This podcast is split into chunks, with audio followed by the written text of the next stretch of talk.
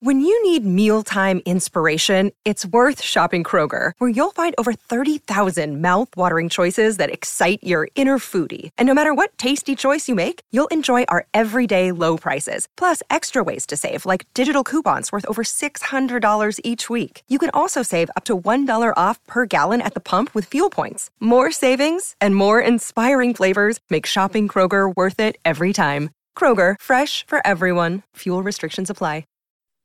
On this episode of the Oklahoma Breakdown with Ikard and Lehman, presented by Riverwind Casino, we recap OU's win over Tulane. It it was not pretty.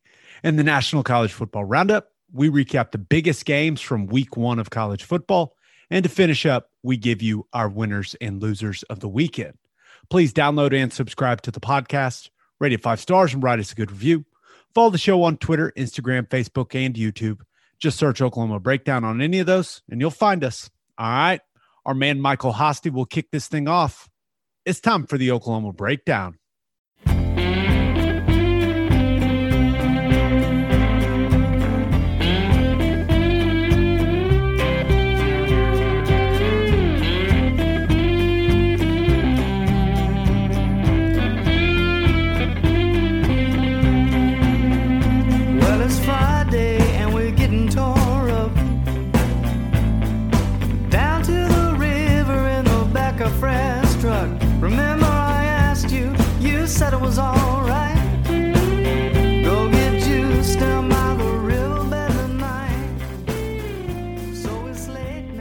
It's a beautiful Monday, September 6th, and you're listening to the Oklahoma Breakdown with Ikard and Lehman, presented by Riverwind Casino. Riverwind is Oklahoma City's premier casino experience, and your health and safety are Riverwind's number one priorities. There are so many reasons why Riverwind is consistently voted OKC's number one casino, but it all starts with their amazing variety of gaming thrills and excitement. Riverwind's beautiful award winning environment plays host to more than 2,800 of the latest electronic games with a huge selection of table games, including blackjack, blackjack match, roulette, and Teddy's favorite, craps. No matter what your game, Riverwind has it in spades and hearts. And Fridays in September from 6 p.m. to midnight, you can win your share of $80,000 in cash and bonus play in Riverwind's $80,000 Blitz and Bucks promotion. Drawings are every 30 minutes. If you need help finding your way, just visit riverwind.com. Riverwind Casino, simply the one. Now we're recording this Sunday night. Please leave us a five star review and a nice comment while you're at it. Happy Labor Day, everybody. And Ted, with football season comes more birthday shout out requests. Yes. Happy 40th birthday to Heidi Clark. Ah. Ugh. 40th birthday in Puerto Vallarta. Nice. Happy birthday, Heidi. Happy birthday, Heidi. Um, you're slightly older than me. I'm turning 40 this year too. It's just it's brutal, man. What the hell happened? You've you've brought this up a couple times now. Like when we were at the game on Saturday, you've brought it. You brought it up then. You brought it when we were re- when we were filming the pregame show. Like, are you all right, man? Not really. No, I'm not all right. I don't well, I guess sometimes I feel 40, but it's like I blinked and 10 years of my life have like disappeared somewhere. It's crazy. It goes faster and faster every year. It's got to stop. It's got to stop.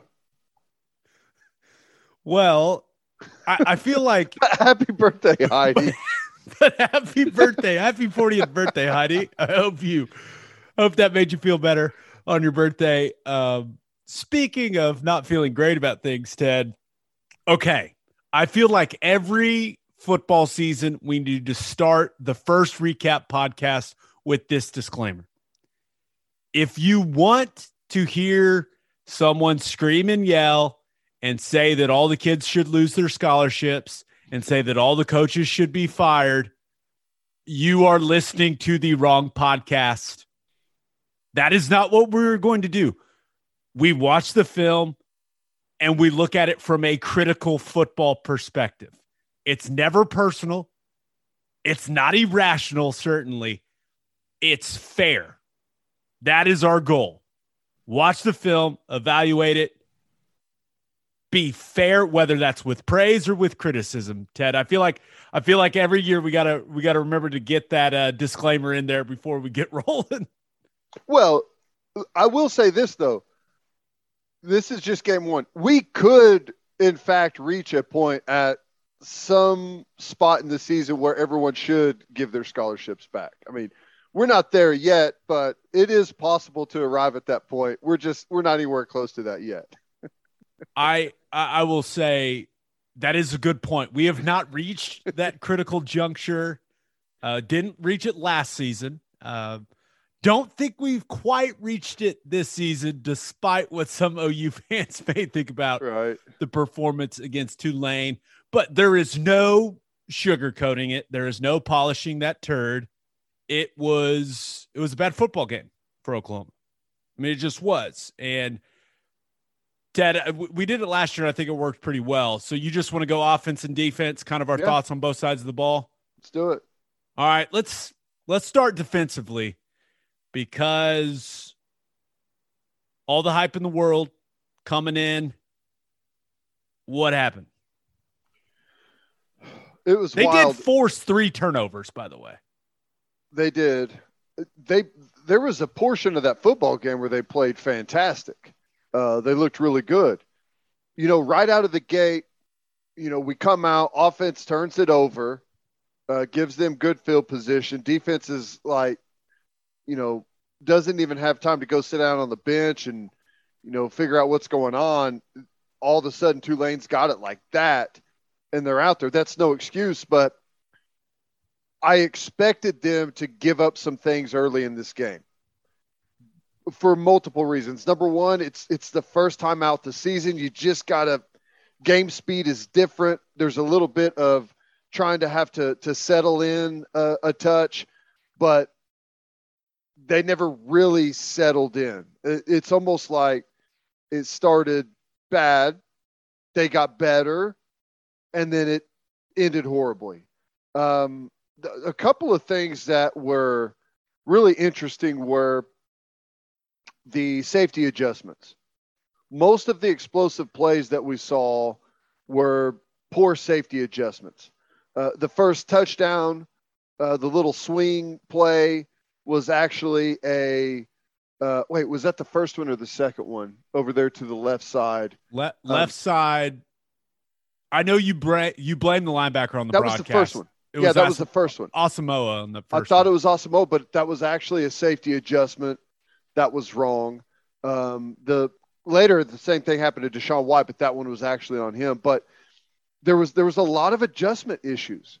There was a lot of breakdown issues. And you know, just talking after the game with with the coaches, the the frustrating thing is, you know, you expect to have some stuff like that happen if you see stuff that you didn't practice. And then you got to go over to the sideline and say, here's here's how we're going to play this. They practiced all of that. They what they picked, they dialed in really good. Everything that we saw, they practiced. So that doesn't necessarily make you feel better about it, but um, no, you're right. That makes me feel worse about it. You're right. entirely right. You, it, you, you kind of wish you could say, well, they saw some stuff they weren't prepared for, and why weren't they prepared for it? No, no, they practiced all of it. So they've got to get that locked down at the safety. And here's the thing, and I know Key Lawrence played some, and and he made a couple of mistakes out there mentally, but Turner Yell and Pat Fields are experienced guys.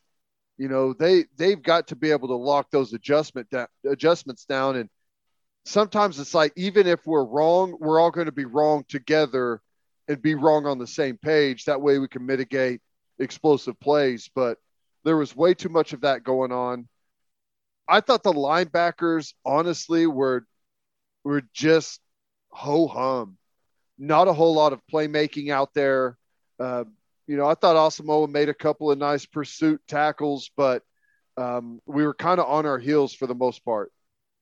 The the good news is the defensive line was as advertised. The defensive line was great.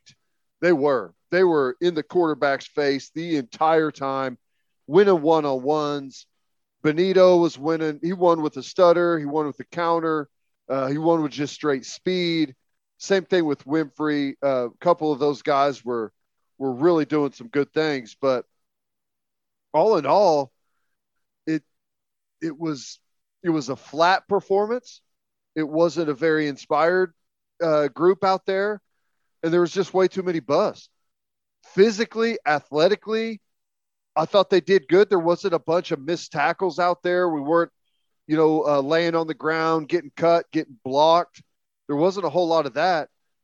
You know, honestly, and I hate to say this is not an excuse at all, but Michael Pratt played his butt off. Other than two really bad fumbles, he played his butt off.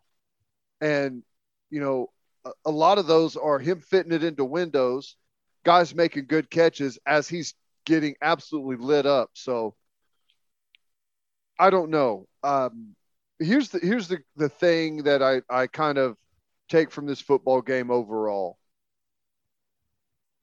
I think that both offensively and defensively, this exposed a lot of this football team's flaws, whatever they whatever they might be, whether whether we see them or don't see them. You know, adjustments at the safety, um, just an overall grit and toughness of the football team, I think is lacking. Um, just all of these things that, as a as a coach, you harp on day in day out, and guys say, "Yeah, yeah, I got it."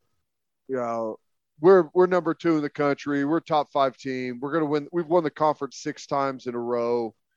I got it. I'll I'll get that on game day. No, no, you won't get that on game day, right? I mean, a game like this exposes it, and you can take it in there, as awful as it is, and show everyone what it actually looks like and where you actually are, despite what you or other people may think of you. This is what we actually are. And it's not that good. That doesn't mean they can't get there, but right now it's just it's not that good. Yeah. That I, I think that was that was my takeaway. You you mentioned Michael Pratt and let's also acknowledge like they knocked the shit out of that kid. Destroyed him. they destroyed like it lived in the backfield. I know there's the one clip on Twitter going around where Tulane gets like an 11 yard run and they're moving sideways. They're running to the right and like everyone's freaking out over it on social media. It's one play, people. It's not like that's how it went through. Go look at the other 70 whatever plays. The defensive line played played it a decent clip. It's not like Tulane just pushed them around. But Ted, you you mentioned them, their game plan probably exposing some things for Oklahoma. Uh, they're going to see a ton of motion the rest of the year. They're going to see a bunch of perimeter runs the rest of the year. Pin pull schemes, outside zone. They're going to make that defensive line move. They're going to make them adjust to all those built-in twist games they have in their run fits. They're going to they're going to formate some things to where those those actually have them twisting the wrong direction. Tulane did that to them a couple of times. And they're going to attack the edges of the defense. They are going to make Oklahoma's secondary tackle get off blocks and tackle. I mean, how many bubbles, edge concepts, quicks did Tulane throw? I mean, it was it was plenty to recognize that that is going to be a part of this football team the teams are going to attack. Yep. Yeah, well, you know, the good thing about playing a football game like that is you can coach the hell out of it. And like I said, you can look at your flaws, show the team their flaws, and improve on them. The bad thing about a tape like that is you're going to get all of the things that you screwed up. If that's like a, a real fatal flaw of your team and of your system and of your players, well, get ready because, you know, Western Carolina is probably not going to be able to take advantage of that but from here on out, most teams are going to be able to to hit on a lot of those things. They are. I mean, I got news for you. Kansas State looked pretty good, you know, and you're going up there again, and yeah, Texas looks pretty good. You know, it's too early to say what ultimately they're going to be, but I guess what I'm saying is the it's the the clock is ticking to improve all of those things. I I still feel really good about this defense. I do. I think that they can uh, still be a really good unit, be the best unit in the Big 12. They've just they've just got to lock things down and whatever it is that they feel like they've they're past like some of these detail things that I got it, coach. Nope. Gonna have to lock all those details down. Yeah. I, I think that was the the most disappointing thing to me were all the mental busts. Yeah. That is that is something that we didn't see a ton of last year, right? Especially back half of the season. Like that was something that Alex Grinch and that staff, you know, they they would they would give up big plays, you know, just get beat physically, right? Sometimes that happens. It's football. But I, I don't remember a game last year at least thinking, my God, look at all of these just mental errors that led to big plays. And there were a lot of those on Saturday. Well, you know, here it, it, this is really cliche, but you make mistakes when you're tired. You make mistakes whenever you're hot, whenever you're cramping, whenever you know the the odds are stacked against you. Whenever you're thinking about how hot it is out there, and boy, you could really use a Gatorade right now and, and a blow breather. Like that kind of goes back to the toughness thing with me. We, this isn't a new thing. Second half, fourth quarter, to get dominated by teams that were way better than. This is a this is an ongoing problem with this football team, offensively and defensively. There were guys, starters that checked themselves out in the fourth quarter. Both sides of the ball. That can't happen. It, just, it, can't happen, man. And I'm not pretending like I was some Billy badass tough guy, but I never pulled myself out of a game. I know that. Yeah. Uh, I, I and it was hot, man. I was sweating my ass off down there. But yeah, I don't know. I I, I mean, guys I, I taking like tape, that- taking their wrist tape off.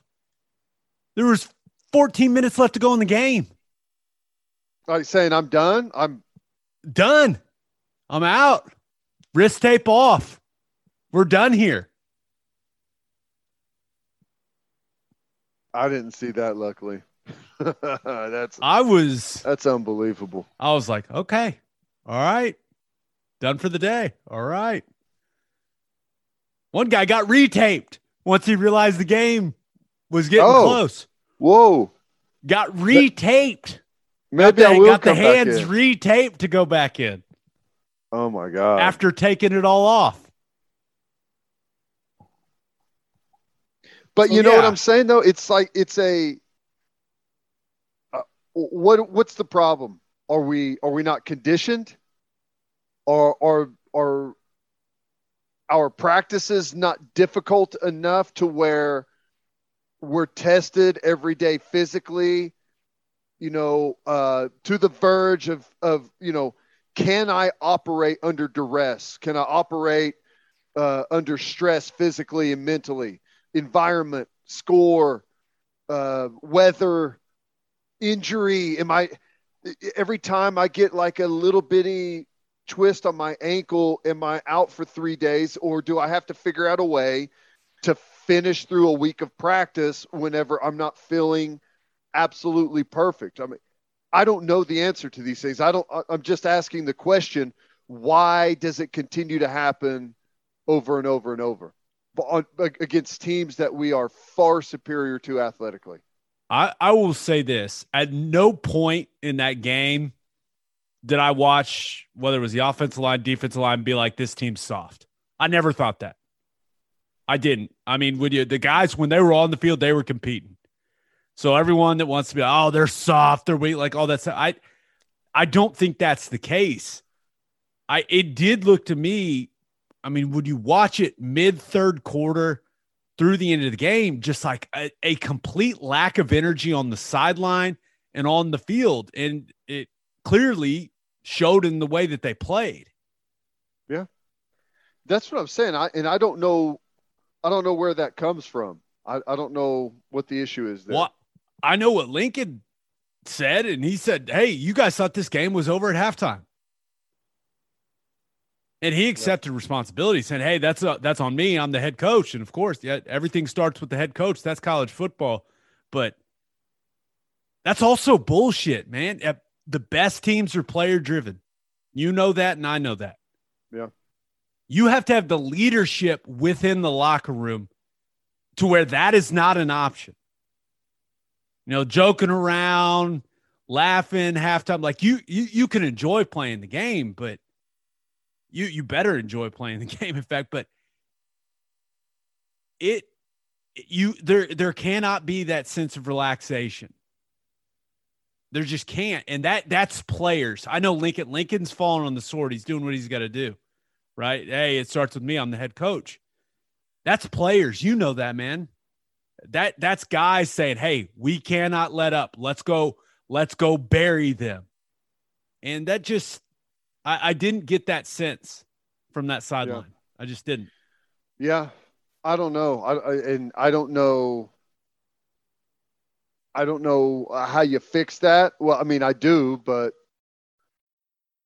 it, it's it's not it's not an easy. Just uh, we got to we got to play tougher in the second half. We got to finish football games. It's not that easy the players need to be put in that in stressful environment. And I don't know. I don't. They, that may happen at their practices, and if it does, I don't know. Like I can't. Whenever you can, if you have the ability to check yourself out of a football game, you will. We are lazy to our core. Humans are lazy. We will do whatever possible to do the least amount of work, right? To stress our system the least. If it's okay to say, hey, give me these last couple of series. I'm smoked, man. I'm it's hot. I didn't drink enough before the game. I'm cramping. Get me out. If you have the ability to do that, you will. You know, and I, I don't know. It's frustrating. I'm frustrated for them because they're way better than that. Game should have never got to the point it did. Should have never gotten there. And it's on it, it and to me, I am I have always been a you know guy that blames the players, not the coaches. Right? I mean, there's some scheme things, all that kind of stuff where you can blame the coaches. Okay, but like you you have to have leadership on your team to make sure shit like that does not happen. So now let's let's have fun. Let's get to the offense. but first, this has got to be so much money. better. yeah. First Fidelity Bank is a full service financial institution based in Oklahoma, tailored solutions for all your personal and business needs. Checking accounts, saving accounts, home loans, and much more. They do it all. Whether it's online banking from your computer or mobile banking from your phone, everything is stress free with FFB. Making mobile deposits, paying bills online, and moving money to different accounts could not be easier. First Fidelity Bank also provides free ATMs worldwide, making banking convenient wherever you are. They also give back to the community. FFB donates a total of more than $500,000 to local charities and educational foundations. Make your life easier and go bank at First Fidelity Bank. Visit ffb.com for more information. And make sure you send your kids to Bishop McGuinness Catholic High School. Bishop McGuinness Catholic High School has a long tradition of educational excellence.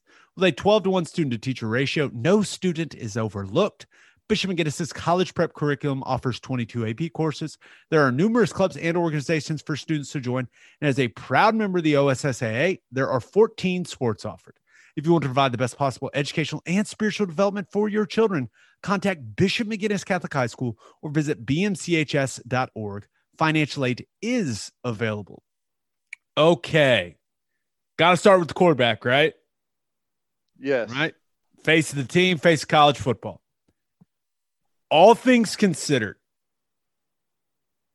I thought this was the worst game he's played in, in an OU uniform. And that has more to do probably with how well he played last year, especially the back end of the season. I so so you see the interceptions and that he that should have been a third interception. He got bailed out. That was not pass interference. I, well, and I, I was saying no on the broadcast before even threw the football. There's no reason he should have thrown that ball. I I don't know. That was bad. So the interceptions and the one that got called back, luckily, it, it makes it look like his decision making throughout the entire football game was terrible. It, it wasn't. It wasn't. But the the mistakes he did make were critical. And he didn't just make mistakes in the passing game, he made mistakes in the read run game as well, where he should have kept it or he should have handed it. So I don't know what was up with that because everything we had heard was that his understanding of the system, the way he's seeing defenses, like he that he had just made a ton of progress. And maybe he has, but it didn't look that way on Saturday. But I, I was, and I was talking about it in the broadcast head, but because I'm down on the field last year, I remember him throwing the football, especially late. And I, you, you could just see it when you're down on the field level. You're like, God, that guy can rip it. There were very few instances on Saturday where I thought that the ball was humming, right, with velocity that I had seen from him last year. And so I was just, I was so confused as to why it was that way, why it felt like the football was floating. Now, he had some great touch throws, don't get me wrong, but it just, for whatever reason, it didn't feel like it did last year coming out of his hand. So I, I asked around. I asked guys that I trust to go watch the game and tell me what they thought. Guys that have played the played quarterback in the NFL that watch QB tape every single day. I said, dude, go watch him. What uh, is it? His feet? I feel like it's his feet. And three of the guys I talked to about it say that his mechanics in his bottom half are terrible. Not bad, terrible. His plant legs locked out and extended when he's planting it it's going to the side, it's not driving to his target. And one guy actually sent it to me. He goes, This is why every ball looks like it's floating. It's all his feet and especially his plant legs. So I don't know who's in charge of mechanics for Spencer Rattler. I don't know if they have like a QB mechanics coach, but you got to get it fixed. And this isn't me saying that. These are these are guys that evaluate this stuff for a living saying that. So I, I we were trying to figure it out what was up with just the way his throwing motion looked like there were Ted, don't give didn't it feel like something was off with everything he was doing? Yeah. I, yes. He I've I've never seen him play with such low energy, lack of enthusiasm. And I've heard people say that, well, it was after the Caleb Williams touchdown. Oh, spare me. I, that's what I'm saying is like, could that, re- I feel like that would energize you more to be like, you want to take me out of the game? Watch this. You know, I, I don't understand that. I, but I, but at the same time, there was something different. He didn't look good in the running. Anytime he ran the football, it was lethargic. It was it was slow. He was like standing straight up and down and getting blasted. I don't know, man. I, I don't know. Maybe, I don't know. Maybe something's wrong with that leg. I, I don't know, but I thought, and I still think he's going to have a hell of a year. Like I, I do. But when you talk about the expectations for him, that ain't what it looks like. That performance is not what it looks like. And it all starts with the quarterback. Like for this offense to roll with what they have along the offensive line, he's got to be great. Not good, great. So he has to iron it out. He has to fix it. They have to they have to look and and once again, I'm not a quarterback guru. I'm not going to pretend like I am. But people I trust telling me his mechanics and his lower body stink, I feel like that's something that's got to get addressed. Well, it, it, the offensive line, and I'm sure you're going to get there, but uh, I, Oh, didn't we'll get a- there. they didn't have a great game. But it's not like like I would understand if Michael Pratt's footwork was bad, as much as he was getting pounded in the pocket every time he let the football go. Like I get it if you're not stepping into some of those, but it's not like Rattler was was protected so horribly like that should be creeping into his mind with his mechanics, you know? The protection was fine. Yeah. He was skating out to the outside to to free up some some room and it, it really didn't matter. Yeah, I mean, the if you look at the entirety of the game, like the pass pass protection was solid. Mm-hmm. Did did you have some guys get beat? Yes, that's going to happen in every football game. It's going to happen. You're going to have guys get beat. It's not going to you're not going to be 100%. That's not how this game works. But that was just weird. It was just, I don't know how else to describe it. It was it was just weird. And so was the running game. Ted, and I, I will say this. Kennedy Brooks, baby. He's back. It looks good, Ted. Let's here's some positivity. That man, he looks good. He looks good. It's it's He looked craziest. faster to me. Well, he's slimy too. You know, guys had him and just just slip off, and he stepped through him. Um, yeah, I, I thought he looked good. Um, it was interesting. It's did it look to you like they they do two different kind of schemes whenever Eric Gray's in and when Kennedy Brooks is in? Kennedy Like the- Brooks has much better vision than Eric Gray. He's I think he's he's just more patient and I will say this Kennedy unfold. Brooks is not very fast. He's not very big. I don't think he's very strong. That dude has, it's like he's got lizard eyes. Like his- the right can cover the entire right side of the field, the left one can, can cover the entire left side of the field. He has fantastic vision and feel. He does. Well, that that one play uh, when they were going north, and he just waits and then it bounces it outside. It's it's like exactly what you're talking about. Just to be able to feel like the manipulation of some of those blocks, and there's a decent hole in front of him, but just to wait that extra count and then and bust it outside a gap or two. It's he's impressive, man. He is. I thought all in all, Eric for for everyone's expectations of what Eric Gray was going to look like, it didn't look that great. I mean, he had a couple of nice moments, but I don't think you could you have to like cancel your high expectations on the season for him, but you know, He was he did some nice things, right? And first of all, on the QB sneak on the goal line, that guy going and laying him out. Oh, but and Lincoln was uh, losing it on the Yeah. ref for that.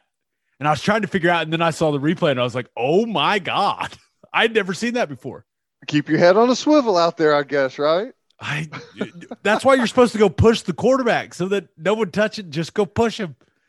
I guess that that's was- a new way. Like we're not letting you push the quarterback. Nope, not happening. So Eric Gray did some nice things when he had the ball in his hands. Now he didn't get a ton of touches, but he he's got a gift for making guys miss. I think and going back, I watched a lot of his Tennessee stuff during the offseason. Man, get him on the perimeter. Right. And they're they're they're running some of this stuff where there's Well, they tried that first play of the game and that didn't work. Yeah, like they no. threw that play out. well, Stogner didn't block anyone. That's what happened. so I- I'm talking perimeter runs, outside zone, pin pull schemes. You saw him have some success. You want to call it pin pull, down and around, whatever you want to call it. Like he, if he can feel some space and evaluate some things and stick his foot in the ground and make a cut and then get north and south like that, that's the type of runner. They're doing some things where they're blocking some version of inside zone on the front side, like almost gapping it down on the backside, trying to run behind the guard, like just straight downhill, like almost like a dive concept and they're handing it to Eric Gray. And it, I, I'm just sitting there watching it, scratching my head, going, you know, is this really setting him up for a ton of success? You know what I mean? Mm-hmm. Yeah. So I, I don't know. I, I will say he was bad in pass protection. I'll watch everything. Yeah.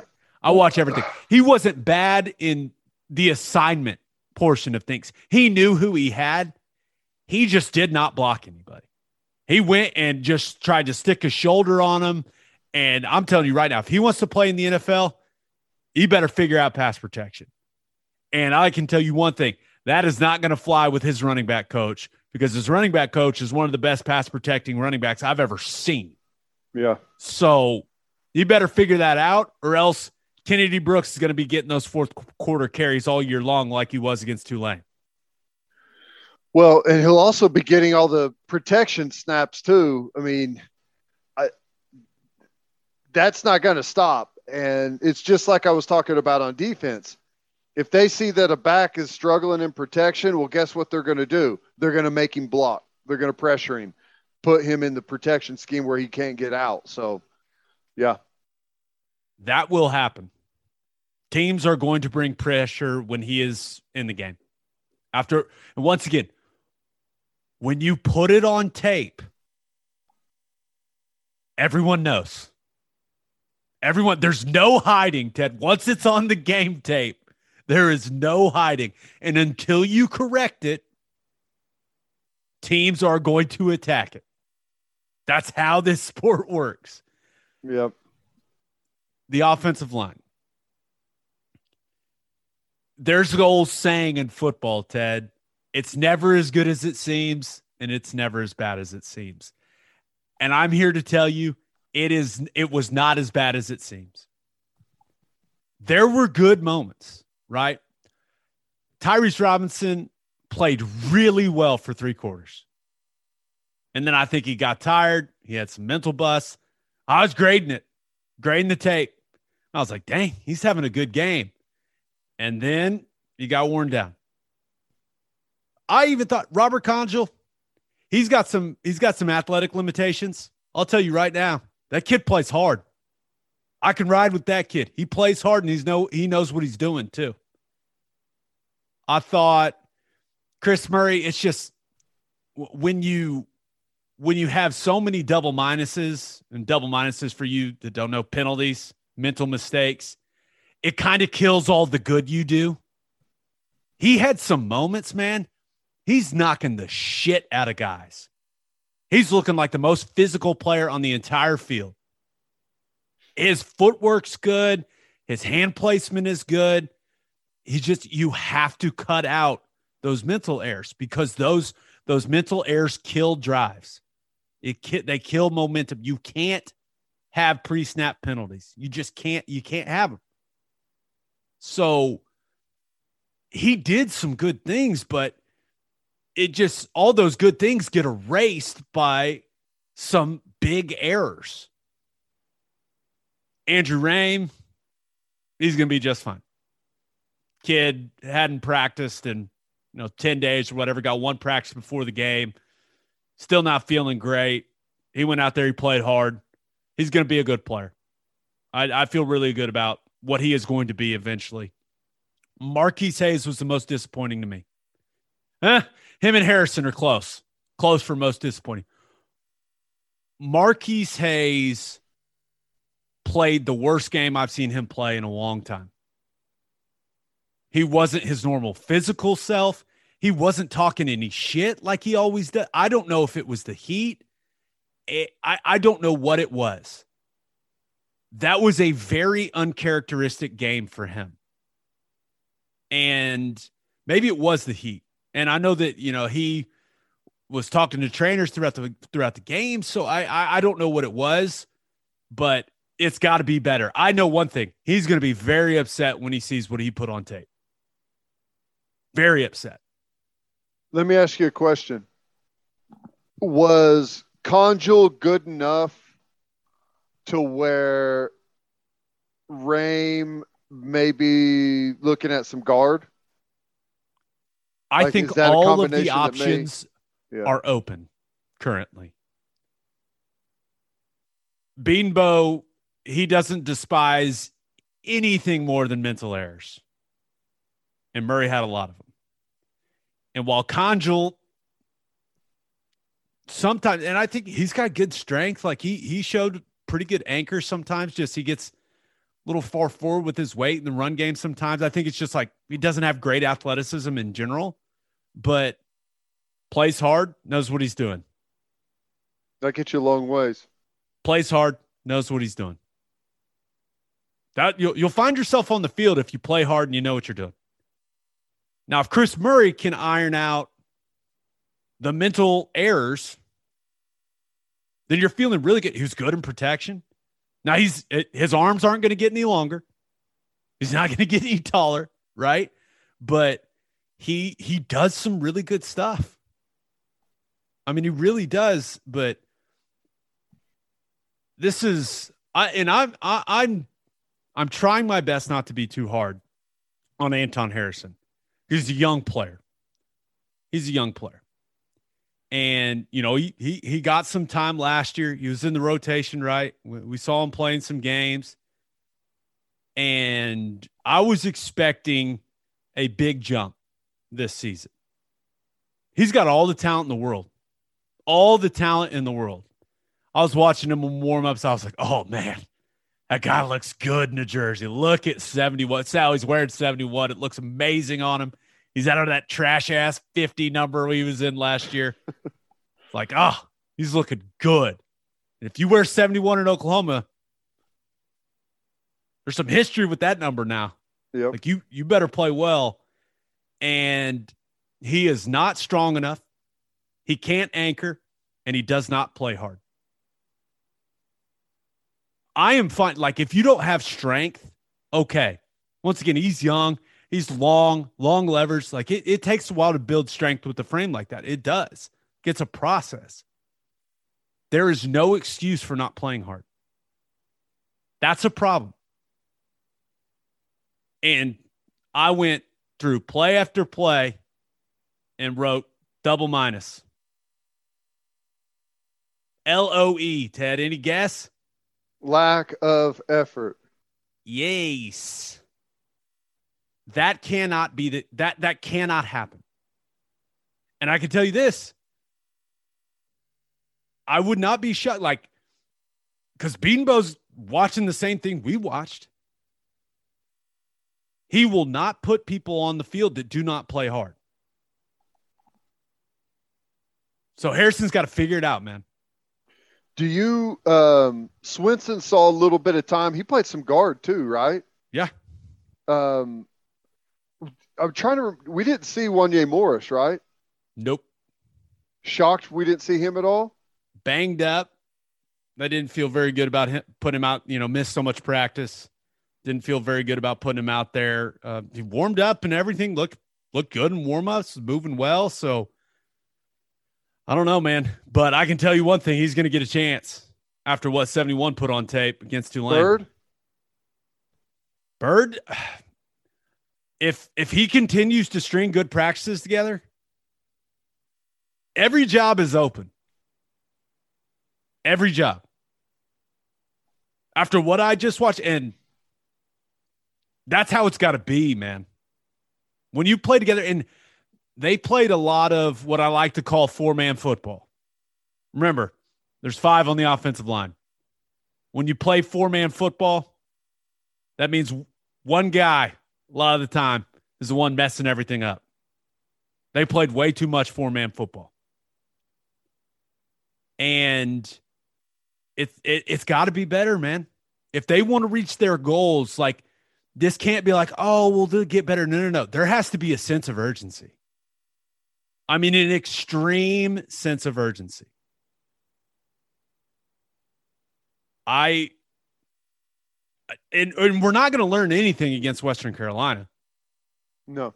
We're not going to learn anything. So we'll we'll see what it looks like against Nebraska. We'll see. Well, that was fun. That was positive, right? Yeah. Svensson, what'd you think of him? How do you He's do? not athletic but he knows what he's doing and he plays hard. I'll take those guys, man. Hey, Yeah. oh, I everyone wants the athletic guys, the highly recruited guys on the field. I understand that. But if they continue to make mental mistakes, me- mental mistakes, and they continue to not play hard, they're gonna be standing over on the sideline with me, man. I, e- explain that to me though. How Beanbo is not a he's not one of the easier coaches to practice for. Uh, he's he's hard on practice, right? He's he expects a lot out of his guys.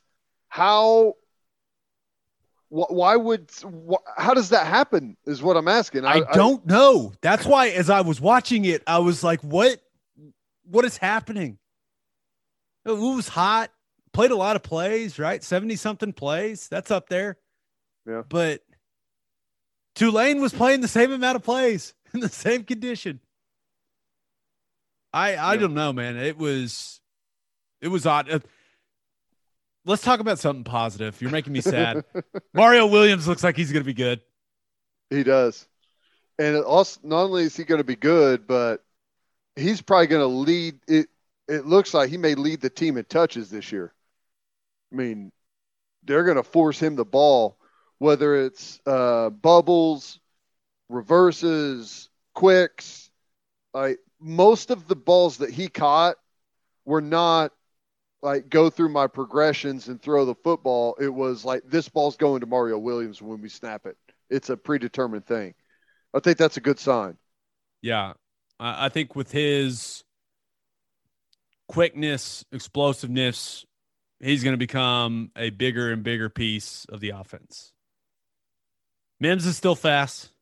I'm glad he's not in the hospital after that slant late in the game. Whew.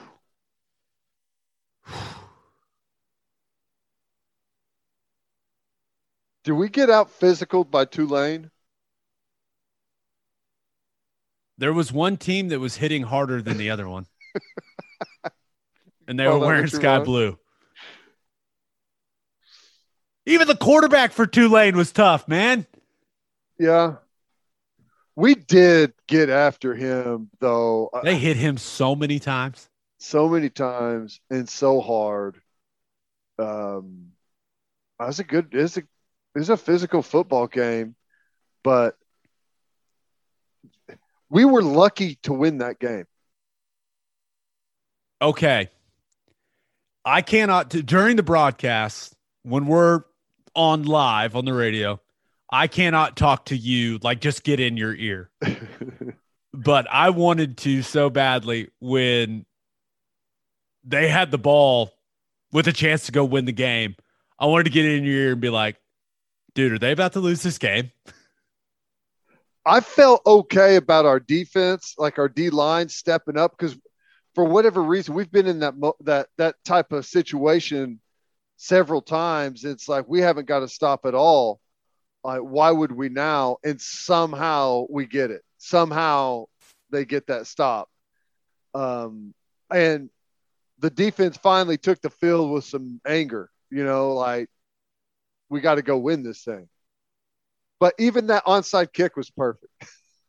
you know, it's just like, Kick the spinorama. oh my god, That was an awesome onside kick. It really it was. was. I was like, oh my God. and we're so, we were so on our heels at that time. Like everyone on the sideline, so worried about losing it that you don't just go get the football. You're like, oh my god, am I going to drop it? And yes, you will. It was crazy. Okay, let's get to uh, the call your shot stuff, Ted. Let's bring some positivity. We asked for for the number one takeaway from the OU Tulane game from you guys, and I went and found a couple positive ones, Ted, just because Oh, I knew nice. that Good. I, I I had a hunch how our recap was going to go. This comes from Will Riley on Twitter, who says, "You know that letdown game OU has every year where they lose a game they shouldn't. What if this was the letdown game, but they still won? Undefeated season ahead. We want Georgia." Here's the thing it is not about how good you look in week one that's not it it's how much can you improve? The championship goes to the team that improves the most. But let's be honest, some teams are starting in a little bit different spot, like Alabama. Uh, from the rest of us, let's hope they don't improve. But there's teams that come out and are slow to start. And this, we tend to be a slow starting football team. And it takes us till, unfortunately, late in the year to really hit our stride. And hopefully we get a wake up call early and we're able to, to really make some big leaps as a football team in the coming weeks. Because again, it's not about what you look like in week one. Although it's nice to look good in week one, in the grand scheme of things, that's not going to be what matters. Right. Okay. The other one comes from Ryan Heil on Twitter. He said, Gabe Brkic has a cannon for a leg and will help OU win more games this year before he gets drafted. I've already uh, mentally prepared myself that Gabe Brkic is going to get drafted when I didn't. I'm already, I already know that's going to happen. That was pretty sweet. He he buried the 50 yarders, but then he missed the short one. What the hell, Brkic? I don't know.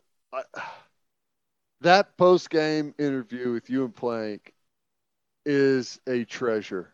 If you haven't seen it, go find it. It he is he is a unbelievably goofy dude. Like unbelievably, but he can kick the bloody piss out of a football.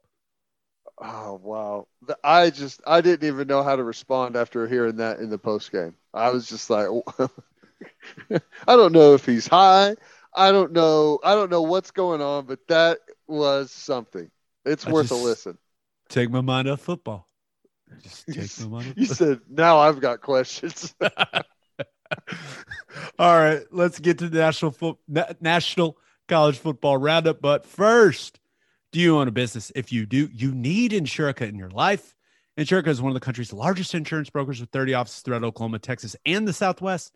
Insurica is able to customize programs by accessing the latest information from many insurance carriers.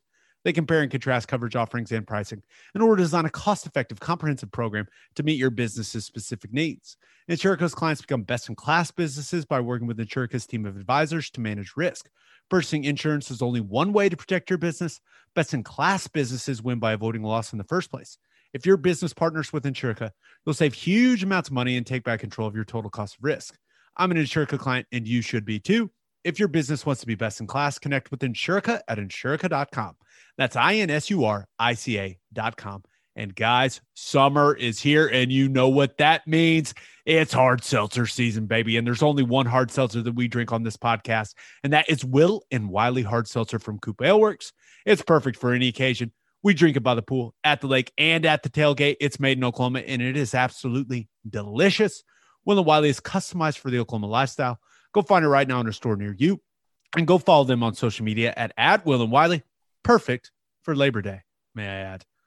Okay. National College Football Roundup.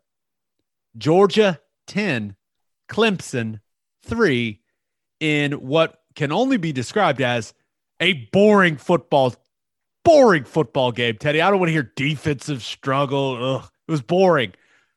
I bet um, you loved this game.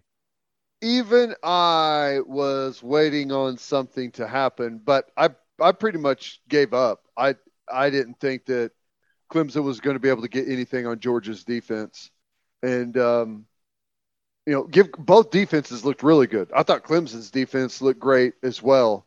Um, you know, I, good football game, but not a lot of action from the offenses. I am a bit worried about Clemson's offense, but it, it's it's kind of hard to judge, right? I even even Georgia, it's hard to judge off of what we saw there because I think those are two elite defenses, two top five defenses. But even so, you would think that they would still be able to move the football some. Because I got news for you, Alabama would be able to score on those two de- defenses. I don't. I'm not going to sit here and say that they're scoring 45 points, but they're going to move the football. They're going to put it in the end zone. They're going to they're going to hit some deep balls on you. So I, they're going to have to figure something out to generate some offense. Yeah, if if OU fans are mad at OU's offensive line, I can only imagine what Clemson fans are thinking. Oh my, dude, that offense, uh, they could not block Georgia. Nope. And Georgia's defensive line, looking uh, their defense, I, dude, they dialed up so much pressure. I mean, brought it. Linebackers coming all game long. They dominated the line of scrimmage. They dictated the entire game. Clemson's running backs had 24 yards rushing. If you factor in sacks, which I still don't understand why college football does that, it makes no sense. Nope. Clemson had two yards rushing total. I I don't even know if we can judge DJ Uiagalelei off this performance because uh, he got sacked seven times. He was under an unbelievable amount of pressure. Yeah, he made mistakes. The pick six, Dabo said it wasn't even his fault. So I'm going to take Dabo's word for it. Uh, Justin Ross think- ran the wrong route. When do you think the last time two top five teams played in a football game and neither offense scored a touchdown? I have the 70s is my guess. Isn't that crazy though?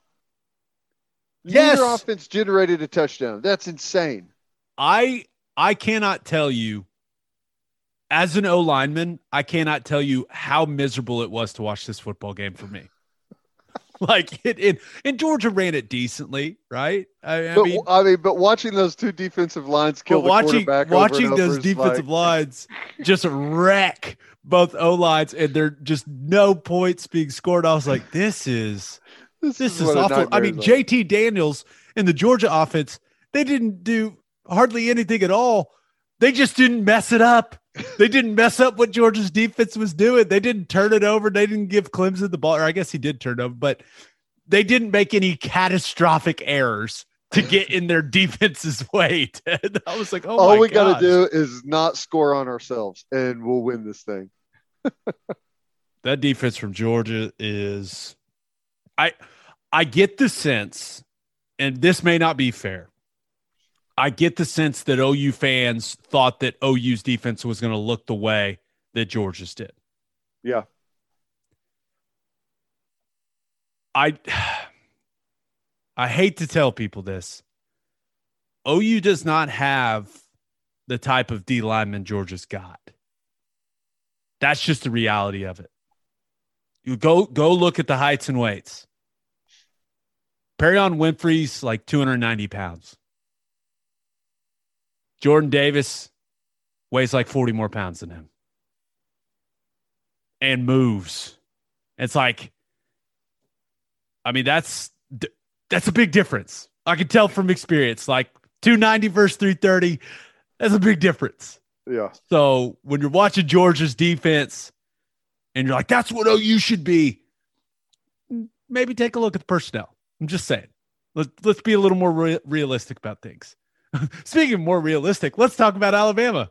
Oh man, Bama 44, Miami 13. Some people thought it was impossible or unlikely, is probably the best way to put it, for Bama to replace all the talent they lost. Those people were wrong because Alabama looked head and shoulders above everyone else in college football on Saturday. And it wasn't particularly close. Like Georgia's defense looked great. But as I watched Bama's offense, as I watched Bryce Young look like the best quarterback in the country in his first start, best. I, I'm going to ask you this question because I almost feel bad saying it myself. I just want to make sure that maybe I'm not the only one out there. Is he the? It's it's really early, but is he the best one that they've had? He set all kinds of records with that performance. It's not like they were playing just a team of scrubs. They're playing Miami. He's got some pretty good players. They got NFL guys there. Uh, just the way he moves, he's Composure, got man. bounce. He's got composure. He's got great touch. He can rip it too. I know. I I know. He's he is. I mean, the deep over to the Jameson Williams kid that went to the house. I had to I had to rewind it several times because I kept thinking he's throwing that ball about 40 45 yards in the air but he's throwing it as soon as he catches it. How is that receiver that far down the field that fast? I mean he was flying and he did not break stride. He couldn't have dropped it in there better. Just a reminder that guy transferred from Ohio State to Alabama. It's just what really Ohio State you couldn't you couldn't use that guy? Here's the thing, though. if there's a silver lining, I think Georgia, Clemson, Ohio State, uh, Oregon, Notre Dame, which I haven't I haven't seen what that score is right now, but I think everyone is totally beatable. Depends how where everyone goes, right? Because it's the same thing for them. It's not about what you look like week one how much better can you get by by the time we're talking about semifinal football? But I, I other than Alabama, I didn't think anyone looked unbeatable out there. I'm with you. I'm with you. In the the thing about OU, like the mistakes are they're easy to fix. Like the mental errors, like that's easy to fix. It's not like they just got pushed around by Tulane. Like that's that's not what happened. You just went the wrong places a lot. Let me ask you something. Why does Alabama show up week one? Because they're terrified of Nick Saban. Next question. That's what I'm saying, though. Why? It, it, the proof is right there that you can you could still coach that way, and I know he's got all of the hardware behind him that backs up and reinforces that and the players are there and the whole system is there. But I, I just I don't know why no one else. You know this, man. Nothing creates buy-in like results. And for every single guy that walks into that building, Nick Saban can point to those trophies and point to all those signing bonuses that his guys have gotten and say, if you do it my way, this is what you end up with. And it's, what is a kid supposed to say to him? Like, it's his way or you don't play. Like that's that's it. You remember the speech he gave about Billingsley, the tight end? You got to practice the right way. You got to yep. play hard. You got to do what you're supposed to do when you're supposed to do it. You're supposed to be where you're at when you're supposed to be there. If you don't do that, you don't play. That's one of the most talented tight ends in the country. That guy would start anywhere in the country. And he was like, Yeah, he's not going to play for me because he doesn't do what he's supposed to do. Like that, that's Nick Saban, man. But every other coach in the country is scared to say that. Every other co- coach in the country, I, I say every other. That's not the that's not the case. I guess I'm I'm generalizing everyone there, but I guess we've we've we've totally lost the ability to be even a tiny bit critical of of a football player, of a college football player publicly with the media. I don't and I think it's I, I don't know. I don't know. Here the whole reason I'm asking this is he's got the most talented football team. He's also got the most detail oriented football team that's a horrible combination for everyone else because if you're not as talented, you have to say, like for Oklahoma, if we're playing Alabama today, you have to say, we can't out talent them. We have to show up and beat them with details, beat them with discipline, beat them with effort, with, uh, with, with all of the intangibles. But the problem is, they're better at the intangibles than they are the talent, probably. He's the best coach ever. Yeah. For a reason. Best college football coach ever. And he's best buddies with the best NFL coach ever who approaches it in a very similar way. right. I know everyone wants to feel good about themselves, and I say this all the time. I don't think anyone got more out of me than Kevin Wilson. And I hated that man.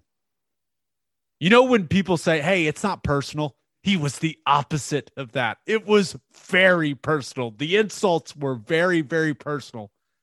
But it was so annoying and upsetting that it made you not want to have to deal with it. And if you played well and you played hard and you put good stuff on tape, you had to deal with it less.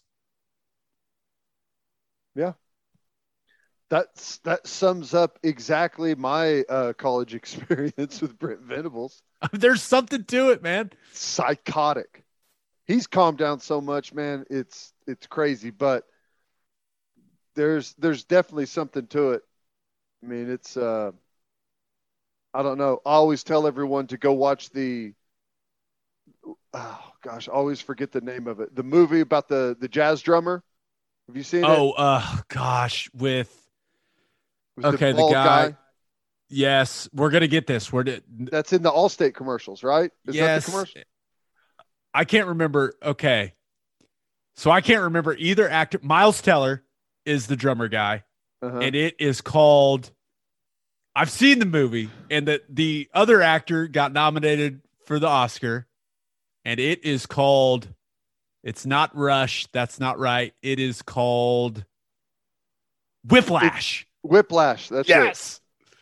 that movie is m- my life as a college football player. That is it. That is exactly how I was coached. Exactly like that. To, exactly. And there was even the point at the end whenever he's like, you see how you're like, that's it. That's why I've been on you like that. Like that. It, it's some guys cannot handle it. Like, and I get it because it pushes you to the very edge of quitting like over and over and over. And I feel like Saban does that to the entire staff, players, everyone around the program. It was good to see D'Eriq King back out there.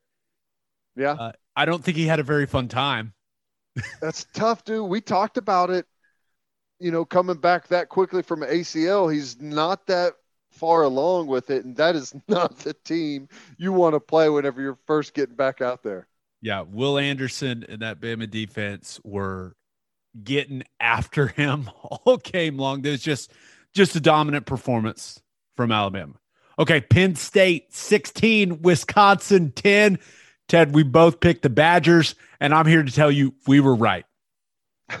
How they lost this game is beyond me, man. I mean, they the time of possession, Wisconsin in a in a 60 minute game had the ball for 43 minutes and they lost, which is incredibly hard to do. It's almost impossible. They they ran it efficiently. The crowd at Camp Randall like was fantastic. Jump around. Everyone saw the video. It was insane. The atmosphere was unbelievable. And when it mattered, Graham Mertz kind of sucked. And I actually thought Sean Clifford, especially in the second half, like he was solid. Right? Yeah. They threw it well in the second half, but this all came down to Wisconsin's inability to execute in the red zone and at the goal line. Now you've got to give Penn State's credit, the Penn State's defense credit, Ted. Like I understand that it's it's not like they didn't force Wisconsin to make mistakes, but Wisconsin had four trips into the red zone that they came away with no points. Zero points on four trips to the red zone. Like that's hard to do. And I think like three of them, they were inside the 10. just to let you know, that game alone will probably, this is how rare that is. That game right there will probably make Penn State the number one red zone defense in college football for the entire season. That's how rare that is for someone to get into the red zone and not get any points at all. And you do it four times in one game. like, I guarantee that no one is anywhere close to that defensively right now in the statistics. But when I watched that game, you know, DVR'd it, ended up watching the whole thing. Like, at no point was like, thinking that Penn State was the better team. I, I mean, I just, I was like, yeah, Wisconsin, they're controlling things. Yeah, they're going to put points on the board. Here we go. And they just got down there again. And Mertz made a mistake. And then there was a fumble. And then there was another. And I was like, oh, game's over. Wow. I mean, it was just, it's a weird game. That's a tough loss for Wisconsin, man. They should have won the game. Should have won it. I, Thank God I, don't didn't think- bet actual money on that game, or else I'd be furious. Yeah. Uh, I don't think either one of those teams, I could be wrong about this, but I don't think either one of those teams are a threat to Ohio State. I, really don't think don't. so either. I think Ohio State is, I think they're going to improve quite a bit off of what we saw Thursday night. Uh, CJ Stroud got dropped into an absolute hornet's nest in Minnesota, right? That crowd, the way they played most of that game for your first start, that was tough. And they got it together, separated. I thought for the most part he was good. He got better as the game went on. I think Ohio State's going to end up being a really good football team. I think what we saw out of both Wisconsin and Penn State is going to kind of be what you see all year. The the only thing I'll say about a Wisconsin matchup with Ohio State, It'll look they may be able to run it right at them, like Yeah. just right at them. I was not impressed with Ohio State's defensive line. That's supposed to be maybe the best defensive line in the country. Eh, Don't get me wrong; they did some good things against Minnesota, and Minnesota's got some beef on that whole do. line. But I've Minnesota, never seen that. I wanted to ask you about that. Minnesota, and I know they had the extra offensive lineman out and they were doing unbalanced stuff.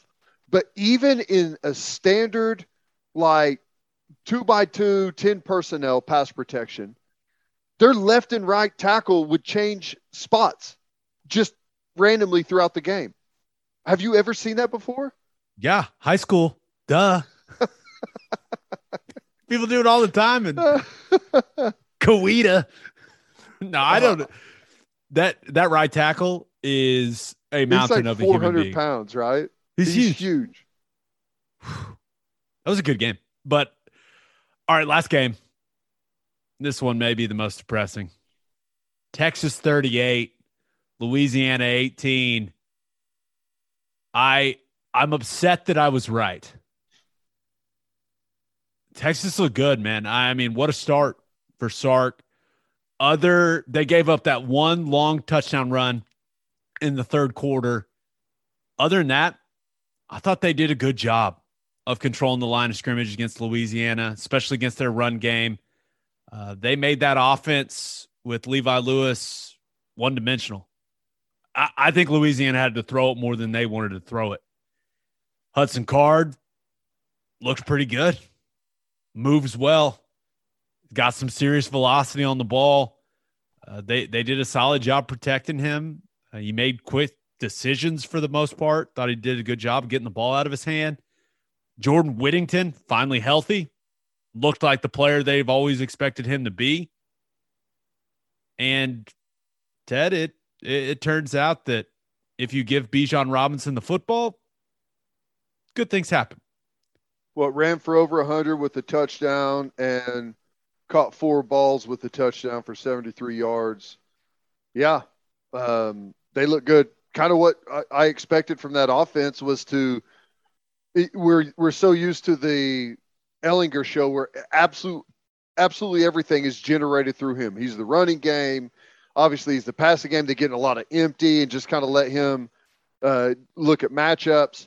It's going to be different they're going to spread the ball around and let their playmakers go out and make plays.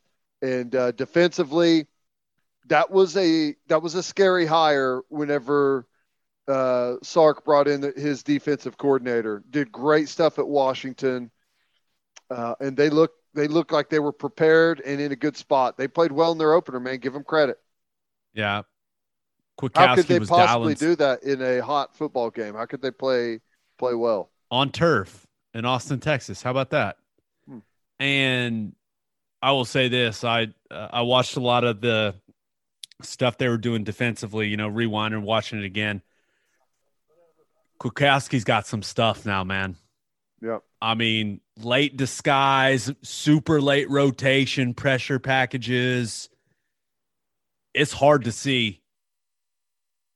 So multiple with the fronts and everything. I mean, it looked different on the defensive side of the ball. It looked a lot more clean, looked a lot more advanced. So I was, and I, I'm not trying to, you know, pick on any of the recent defensive coordinators of Texas, but when I watch a game, you know, I'm I'm looking at how the defensive reacts to the defense reacts to what the offense does, motion shift, all that kind of stuff, and it's not like Billy Napier is some chump of a play caller, man. Yeah. So I was I was pretty impressed. That was a pretty fun chess match to watch between those two guys, but it was it, it certainly got my attention. Yeah, they look good. Give them credit. They look good. Um, they showed up ready to play in a tough opener, and uh, they got Arkansas coming up too. So if if they continue to look like that and improve, by the time we play, they're going to be a good football team. We'll see though. Yeah, it could all get derailed if they go lose in Fayetteville. Absolutely. So, I well, that's the one thing I've always said about Texas. They cannot handle success anytime they go play well, it's like, whoo, we made it, baby. Yeah. And then it's just, it all falls apart. Yeah. We'll see if the uh the Sark era is different. Yeah, I'm very interested in that Arkansas game. Okay, let's get to our winners and losers of the weekend. But first, are you unhappy with the surface around your pool? Are you not pleased with your patio? Soft Rock specializes in installing safe rubber surfacing for pools, patios, gym floors, and other outdoor spaces. Soft Rock's rubber safety surfacing provides a long lasting surface that is impact and slip resistant, fully customizable, and virtually indestructible. Local business owners Heidi and Cody Clark are avid OU fans that are driven to help you with all of your pool and patio surfacing needs. Visit softrock.com slash OKC. That's S O F T R O C dot com slash OKC for more information. The Clarks also own the Driveway Company the Driveway Company has tailored solutions to eliminate all of your driveway problems. They can repair cracks, clean and seal your rotting grass filled joints to prevent water damage, ultimately saving you thousands of dollars in future repairs. Visit thedrivewaycompany.com slash OKC for all of your driveway repair needs. Learn more about SoftRock and the Driveway Company by visiting their Facebook and Instagram pages or by calling 405 294 9834. And if you're looking to buy or sell a house, in the OKC metro area. I just used the Ronaldo Cloud Group to sell my old house, and it was so easy and stress free. Stacia Ronaldo and Maddie Cloud are with Sage Sotheby's International Realty. They believe in prompt communication, an honest relationship, and a luxury service. And that's exactly what they gave me. You can reach them by emailing Stacia at stacia at sagesir.com. That's S T A C I A at S A G E S I R.com. Or you can contact them on Instagram at, at sold by Stacia and at sold by Maddie underscore. You will not regret using them. As always, Ted, kick us off. Who do you have as your winner of the weekend? I had to just go with college football fans in general. Some of the atmos- atmospheres we saw out there were just amazing it started with Minnesota on Thursday night.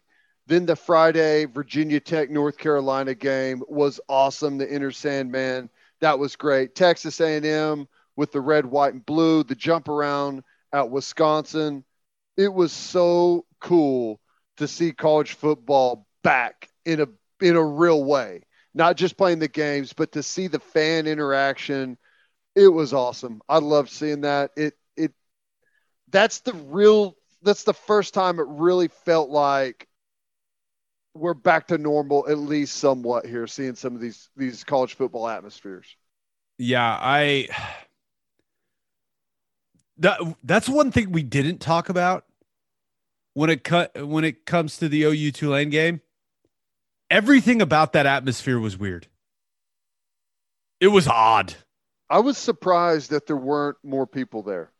As was i even the, uh, even knowing that it was a, a quick I, turnaround, okay. week deal, but and it, yeah, it had nothing to do with like the operations of the city. Am I the only one that expected the entire lower bowl to be full? No. I I absolutely thought it was going to be the entire lower bowl full. I was shocked. I I get it. I mean, it's it was a it was a late deal. It was a holiday weekend where people have plans. All of that said, I'm still shocked for a thirty dollar ticket, fifty, I guess. If what you weren't a season ticket holder, that's still. I I thought it was going to be absolutely slammed with the, the lower bowl. The the energy level of the team reflected the energy level in the stadium. I, I think that's, and that's the thing. If you don't think it's a thing, you're wrong.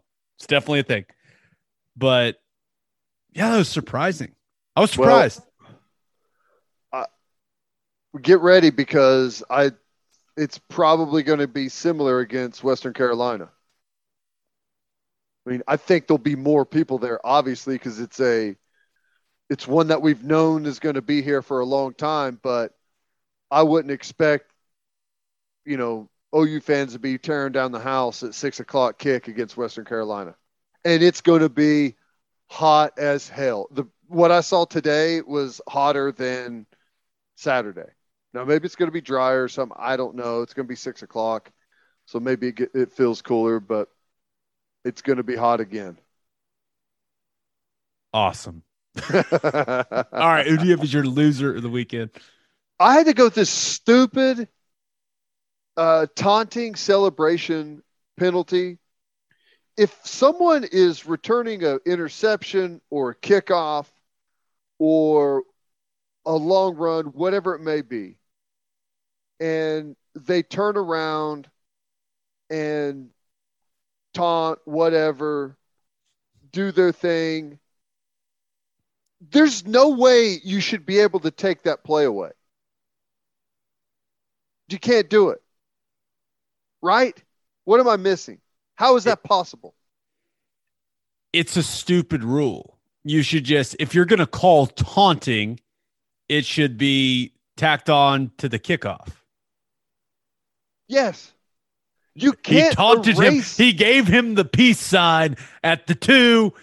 It will be a 15 yard penalty from the two yard line first. Like that's the dumbest thing ever. Is there is there a can't that. familiar like is there a specific instance you're thinking of that you saw? well, I saw the East Tennessee State 99 yard intercept was it against Vanderbilt. in case uh, in case you're wondering what kind of problem Teddy and I have when it comes to watching college football, he was watching ETSU versus Vandy clips. Good God, man. Well, I was just I can't you can't do that. It's kind of the same thing for me as calling a fair catch on the 8 yard line and getting the ball in the 25. You can't do that. It doesn't it doesn't work with the way that the game flows and the way the game's made. You can't eliminate a play that happened legally. You can't wipe it. You just can't do that. It's not the way things work. I hate that penalty. Uh, hey, guys should play by the rules. I get it. But that rule is stupid. Change the rule. I'm with you. That is stupid. Very, very stupid. I've never really thought of that. That's a really bad rule. Yeah, you can't you can't do stuff like that. They should eliminate that. They should eliminate the stupid punt rule where everyone can release downfield, and they should eliminate the fair catch and you get the ball in the 25. That's the dumb. I, any coach that fair catches a kickoff on the 10 yard line should be fired. Should be fired from their job. If you can't get it to the 25 from the 10, that's a problem.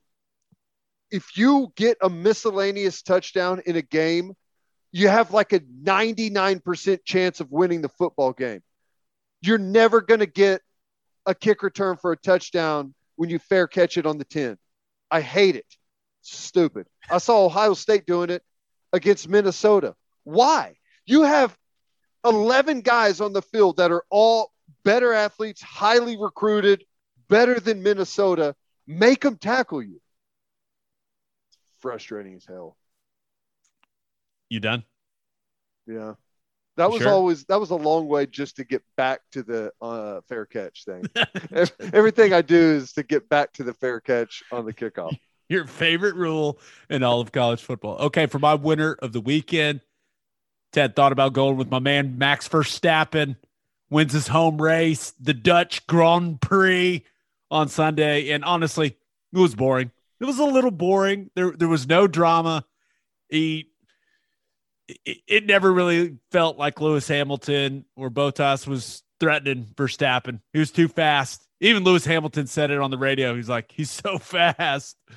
But a so they could have just ran win. two laps and gave him the victory and saved everyone all the time like they did last week. Yeah, they did not do that. Weather was good. Weather was good. Sunny day, but yeah, Verstappen. There was a little bit where you know he, you know, he pitted. He was behind a little bit, but they do this cool thing where they they're keeping track of the intervals and they tell you when Verstappen is going to pass the guy that's in front of him. They'll be like, he'll pass him in two laps, and then the second lap comes around, and then whoop, there he goes. And you're just Yeah, like, oh, thanks for oh. ruining the uh, the drama for me. Is he the one that announced his retirement at the end of the year? No, no, no, no. Okay. no. Someone, some big name that everyone was kind of shocked by announced. I've noticed there's a lot of retiring and then unretiring in Formula One. nice. Like Fernando Alonso, I feel like he's retired like six times, and I've only been watching the sport for like two days. How about that? It's like, oh, he's back. Oh yeah, he wants to make millions and billions of dollars driving a car. Yeah, I'd I'd want to come back too. So they got the Brett Favre issue in Formula One as well, huh? Oh yeah. Oh Good. yeah. But my winner of the weekend, Chip Kelly. And I will say this that visor he's got on, rumor has it, and I did not confirm this with Brad Camp. Rumor has it that Jordan was having, you know, everyone's having supply chain problems, right? Rumor has it was that UCLA reached out to OU and that that possibly could be an OU visor he's wearing that just has a UCLA logo on it. I'm just saying, it's a rumor. Hmm. It's a rumor. Like they have the visors and they put the OU logo on it. I was told that maybe some of those blank visors were sent to Chip Kelly and that he's actually wearing a visor that was housed within the Oklahoma facility. I don't know if it's true or not, but I'm choosing to believe that it is. Huh. Good luck, visor Chip. Keep it rolling. Fascinating. But I, if I knew that those were going to Chip Kelly, I would have charged him an arm and a leg for him. I wonder if they did. Hope they No, did. Probably not. But that's a nice win for It is. UCLA, and there was nothing fluky about it, man. Nope. Bruins were the better team in the trenches. They pushed LSU around, and that UCLA defensive line played well. They they played well. They got after Max Johnson, man. How did I not put UCLA down on my uh, college football wins? How about that atmosphere? That place was jammed, dude. That was awesome. there awesome. were people in the stands. They had seven people at their opener, and they had that thing completely full against LSU. I saw some. Uh, I will say this about LSU fans: they can drink, man.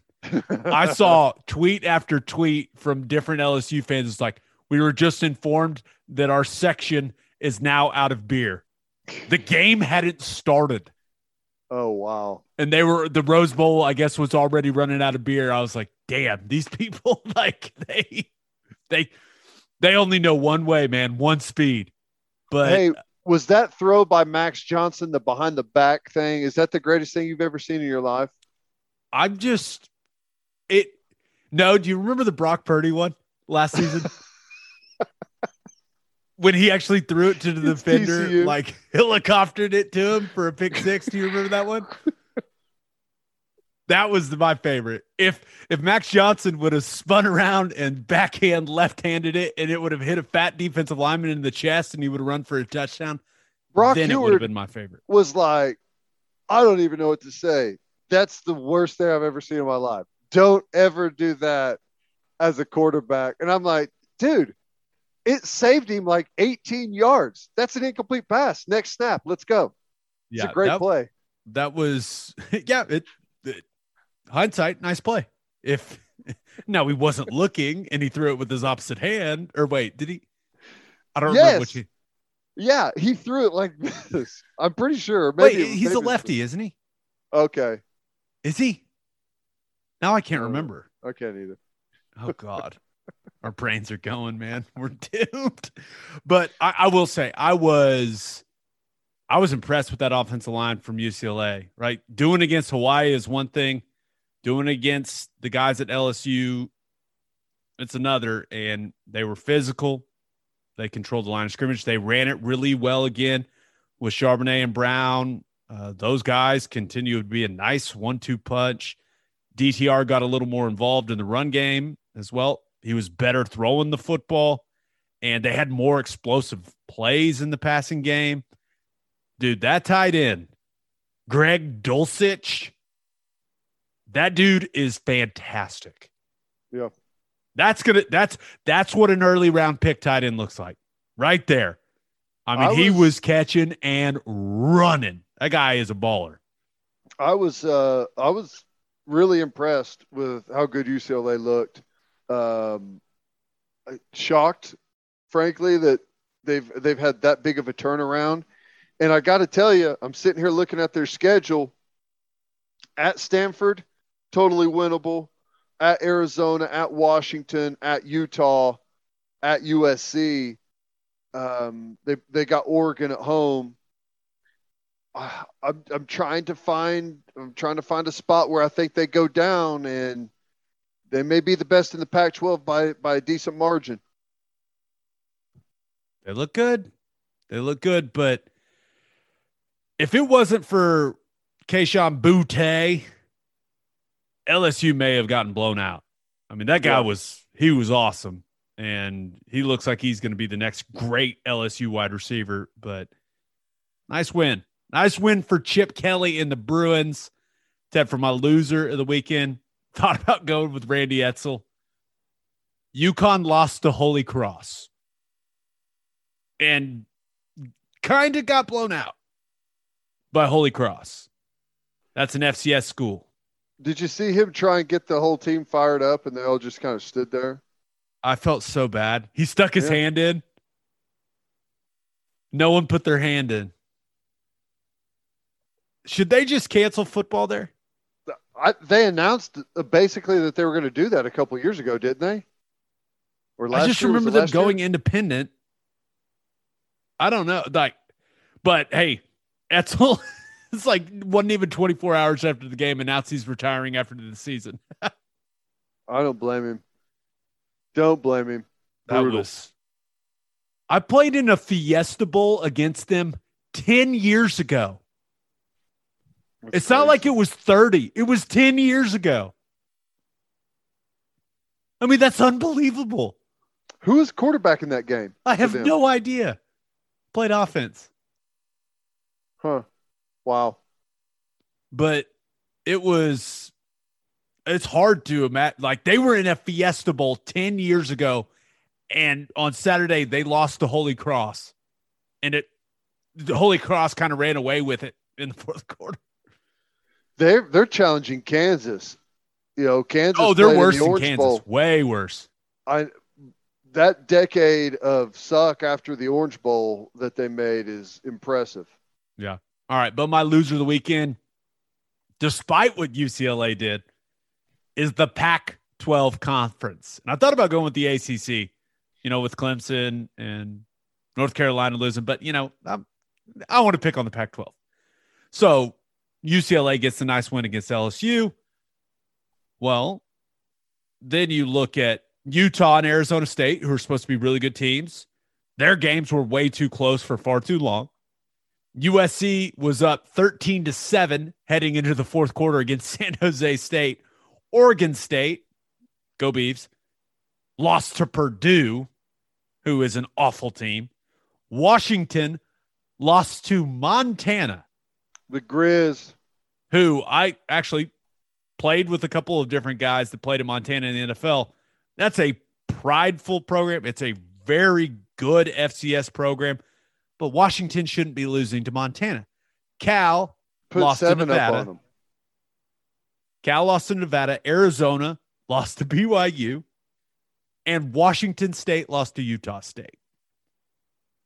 Just in case you have forgotten, the Pac 12 is still the worst conference in the Power Five. Being part of the alliance does not change that. There is not very good football played in that league by anyone not named Oregon.